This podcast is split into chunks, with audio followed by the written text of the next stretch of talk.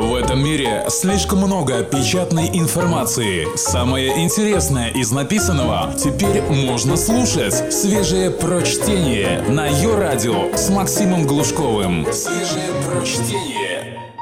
Всех с Днем космонавтики. Поехали! Кто владеет Луной? Чем бы вы ни занимались, горнодобычей, энергетикой или туризмом, у вас есть множество причин исследовать космос. Некоторые даже полагают, что выживание всего человечества зависит от колонизации небесных тел, к примеру, Луны и Марса, которые должны стать перевалочными пунктами на нашем пути в далекий космос. А продавцы лунного ландшафта уже начали заключать первые сделки, а кор Луны может стать вашим всего за 16 фунтов 75 шиллингов. Текст Саски Вермелин. Если говорить серьезнее, Крупные корпорации, богатые предприниматели и даже американские политики присматриваются к Луне и ее нетронутым богатствам. Россия планирует к 2030 году построить там колонию и населить ее. Одна японская фирма собирается разместить вокруг Луны кольцо солнечных батарей, чтобы перенаправлять энергию на Землю. Настало время выяснить, насколько законно землевладение в космосе чтобы доказать его легитимность, правительства разных стран и галактические предприниматели выдвигают ровно те же аргументы, что некогда звучали в защиту колониализма. При отсутствии взвешенного законодательства Луна рискует превратиться во внеземной Дикий Запад. Чтобы решить, можно ли, согласно земным законам, владеть чем-то в космосе, и если да, то кому что принадлежит – нам сперва придется развести понятие суверенитета и собственности.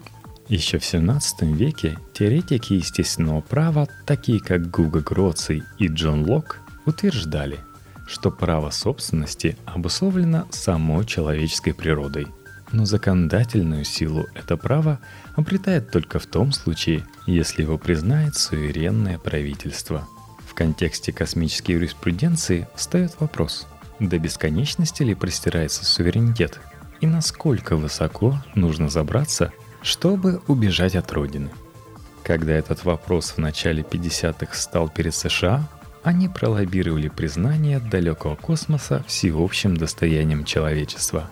Вести разведдеятельность в Советском Союзе было сложновато, и свободный доступ к советскому космическому пространству имел для США решающее значение во время Холодной войны – Признание космического пространства всеобщим достоянием, кроме того, было способом предотвратить установление в космосе национального суверенитета.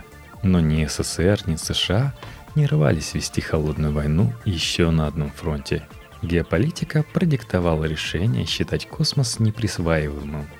Этот принцип нашел свое выражение во второй статье договора о космосе 1967 года – который совершенно однозначно воспрещает национальную приоритизацию космоса на основании суверенитета или ввиду использования или захват любыми другими способами.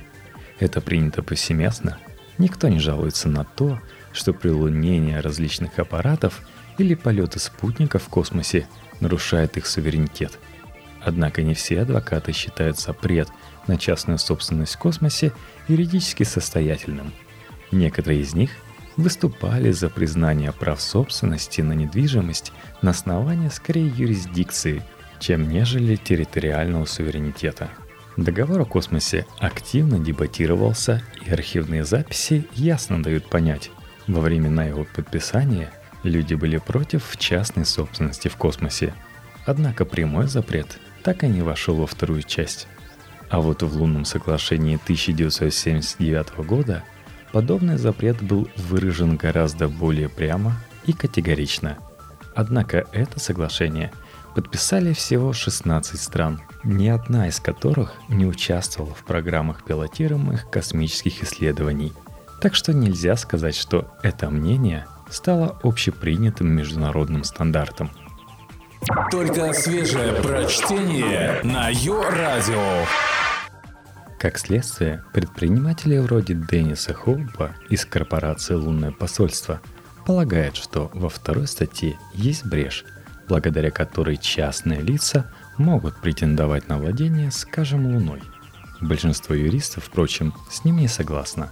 Они указывают, что государства признают международную ответственность за космическую деятельность, которую проводят как национальные компании, так и отдельные искатели приключений, а значит запреты, действующие для государств, распространяются и на частный сектор.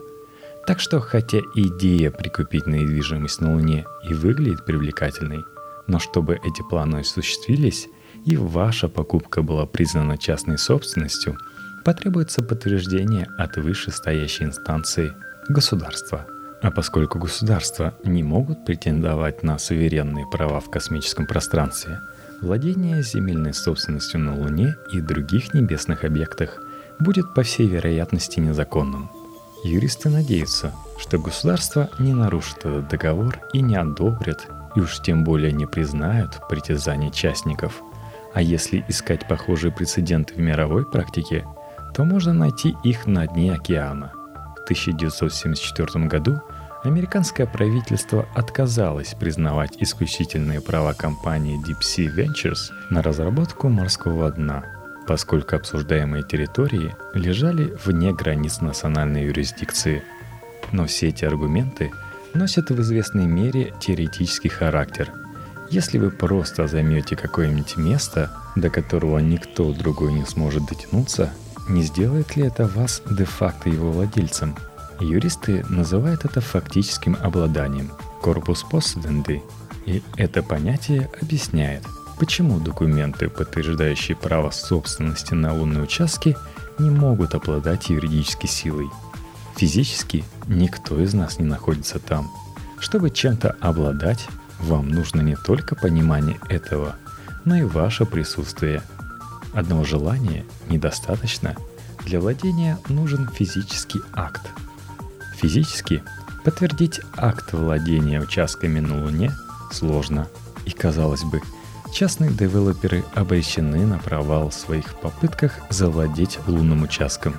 Но похоже, технологии в очередной раз перехитрили законодательство.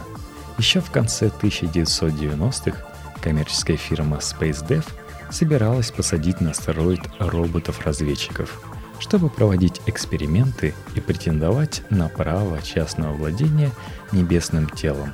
Проект в итоге потерял финансирование и был отложен, но сторонники такого удаленного владения приводят в пример спасательные общества, которые объявляют своей собственностью обломки потерпевших кораблекрушение судов, найденные ими под водой и обследованные при помощи роботов.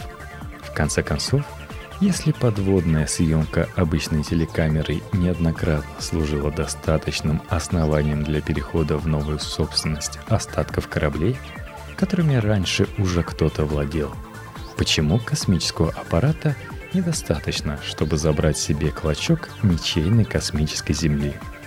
Хотя частное владение Луной или Марсом запрещено законом – присвоение ресурсов совсем другое дело. Предприниматели как бы заявляют что-то вроде прав на эксплуатацию, который позволяет им исследовать и использовать природные ресурсы космоса. Но подождите, у меня есть неприятное чувство дежавю.